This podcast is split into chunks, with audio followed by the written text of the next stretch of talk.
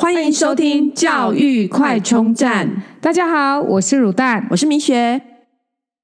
最近哦，很多家长就是在想说，我二年级的时候啊，老师有通知我们的小孩说，哎。可以考资优班哦。那其实很多二年级的小孩还有家长，嗯、那时候听到哇，我的小朋友有资格考资优班，一方面就是很开心嘛，因为我想一则以喜，一则以忧。有对，然后喜的就是啊，我小朋友有这样的资格，哎，就是我在那个百分之二十嘛，还是百分之十的一个那个嗯。呃前面的那个学生这样，这个我要先说明一下，好，这个是台中市特殊的方式，哼哼哼，所以就是分区，就是每个区域都会不太一样。对，我觉得台中对资优的认定呢，它的前提是一定要先绩优，就是那前提是你成绩要有一定的程度，才可以去考资优这件事情。所以你是需要被老师通知的，不是你自行可以报考的。对，但。呃，其实其他县市并不一样的做法，所以每个县市是不太一样的。那在我们台中市，就是喜的，就是被通知你有这样的资格；忧的是小朋友其实也懵懵懂懂，然后也不知道怎么去准备，然后就去考试了。那当然，很多考的人很多，我们知道录取率真的也算蛮低的，不高。那很多家长在四年级的时候就会想要。再给孩子准备一次，然后甚至两年后国中还要再准备国中的资优班。那我们今天就想要来聊一聊有关小四跟小六的时候要考国中的资优鉴定的时候，有没有什么一些该注意的事项，或是一些什么的观念要给跟就是我们的听众朋友分享？嗯，呃，其实小四的话呢，大部分会小四会选择去。呃，考资优班的孩子可能都是小二曾经有尝试过，可能差一点点，或者是呃想要再次挑战的这样子。那以小四考资优班的内容来说呢，通常其实考试的方式跟小二的考试方式差不多，只是小四呢都会各方面都会再稍微难一点。比方说，就是他会有考这种语词的。呃，先先从第一关来说，呃，会有就是语文的部分呐、啊，然后呃，数理跟呃数学跟智呃智力测验，那这三个部分其实还是一样的，就是但第二关的部分呢，可能就会有一些，比方说像呃，就是可能积木啊，比比速度啊，或者是一些空间结构上的，然后还有一些对语文的理解，可能会问你一些词汇代表什么。意思还有记忆能力，就是呃，比方说可能会告诉你一串数字，你也许要把它念出背出来，或者正着念，或者是倒着念这样子。对对对对对，然后或者排大小或者是什么之类的这样子。呃，以小二来讲，可能它的数字就会比较少；那小四的话，数字就会更多，甚至是呃，也许是中文跟数字夹杂都有可能。呵呵呵呵，变化性很大。嗯，对，所以整个。难度的部分会比小二又更难。嗯、那至于呃，我觉得小四的资优班有一个很特殊的地方，是在于说，其实因为小二的时候呢，就是已经有考过一次了嘛。对。那所以小四的话，基本上它的名额会少蛮多的，跟小二相比，所以其实难度是增加的。如果说孩子真的很想要再挑战一次，我们也曾经就是可能小小孩子就是我们也会担心说，哎，会不会就是可能呃，如果再去考一次，如果没有考上，会不会有挫折感啊，或者什么这样？但是其实老师就鼓励我们说，孩子在成长的路上一定就是跌跌撞撞，你家长不可能为他铺好所有的道路，然后担心他跌倒啊，担心他受伤。他觉得说，如果孩子想要尝试，应该就要放手让他去做。那。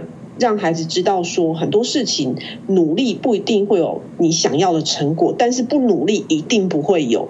他只要努力过了，不管结果如何，至少他尽力了。对对对，所以其实呃。说真的，小四的名额会比小二少非常多，所以就是要让孩子有心理准备，就是这个真的是孩子要自己非常非常想要考，因为这个名额真的不多，那也需要很多的。换句话说，我可以听到的感觉就是说，当你小二如果有考过，然后小四想要再一次的挑战的时候，你必须家长必须要跟小朋友做一个很好很好的沟通，然后也要很了解，而且把所有的心理建设层面啊，或是说准备的层面，都要把它做到位，再让让小孩子去去考这个试，才不会有遗憾。对对对。对所以呃，基本上是这样。那到了升国中的资优鉴定的部分呢，呃，像国小的资优鉴定，它基本上就是叫做一般智能，对，就是没有特别分科。所以国小的资优鉴定基本上就是考呃语文跟数数理这样子。那呃，到了国中就不一样了。到国中的资优鉴定，那而且每个区域也不同。那以呃，比方说台北市来说，它就是分国文英语跟数理三个部分。那以这个中部来讲的话，就是分成就是呃一般资优跟数理资资优，还有语文资优这三项这样子。所以呃，其实就不像呃，应该说分的更细一点，不像整个国呃，就是国小都是统称为一一般资优这样子。对，就是说，在国中的部分，就是小六一样，像这个资格了一样，也是由学校去报名嘛，对不对？也应该也会有一个资格的一个限制嘛，还是说各县市一样都会有不同的规定？各县市都会有不同的规定，呵呵，所以你要取得这个资格，才能去报考你想要报考的类别。资格的话，我觉得就是可能要看各区的规定。那是就像台中市非常重视绩优这件事情，所以台中市就会很要求资格。那以彰化县来说，就没有那么重视资格这件事情，只要你想报都可以考。哦，所以真的是差蛮多的，就是说每个县市对于看待自优生这一块的一个处理哦。对，所以因为老实说，我觉得资优生并不等于绩优生啦。那呃，那没错，真的很多老师都一直在强调这个观念，而且也在跟家长沟通这个观念，并不是你是资优生，你的成绩一定就是都很好。对，那那我觉得那成绩好是不是一定就资优？也不尽然。所以这两个不能画上等号。那。嗯，我觉得不管资优或绩优，其实只要他愿意努力、愿意认真，那将来都是会有很好的一个出路。就是也不用担心说，哎，我是不是没有资优啊，就会怎么样？事实上，很多人也都没有啊，但是他愿意努力，然后成绩很好，也还是一样可以，呃，就是。走向他自己想要走的路，这样。那甚至如果他成绩不好，我觉得也是要帮他寻找他的兴趣、他的专长，然后让他就是好好的发挥他的优势。因为我其实就像呃，就是一些很多教育的网站啊，或者是还是是爱因斯坦说，就是说你不能用。呃，就如果它是一只鱼，你不能用爬树的能力来衡量它，你应该用它多会游泳来衡量它。那如果是一只猴子，你也不能用游泳的能力来衡量它。所以每个孩子都有自己不同的天赋与专长。呃，所以这就是是基本上就是比较高年级的资优跟基呃，就是资优的鉴定。那当然，另外有艺才班的鉴定啊，是就比方说像美术班、像体育班这样子。那通常这种呃，或者还有音乐班，那通常这种在呃国中或国小，它都会是用专班的方式。那也因此，其实像这种艺才班也会非常热门，因为通常这种专班变得大家其实性质上会比较。雷同，然后呃，学校通常也都会蛮重视这类的异才班，这样。对啊，因为现在一零八课纲下，其实还蛮强调多元，然后也让小朋友说，除了读书以外，去探索自己，然后发展自己的长处。所以，如果假设小朋友对于音乐啊，或是体育方面有他的一个呃，就是。专项的话，其实真的也蛮鼓励，就是家长不一定就是要 focus 在自由班啊，或是说一些呃什么的成绩上面的一个执着。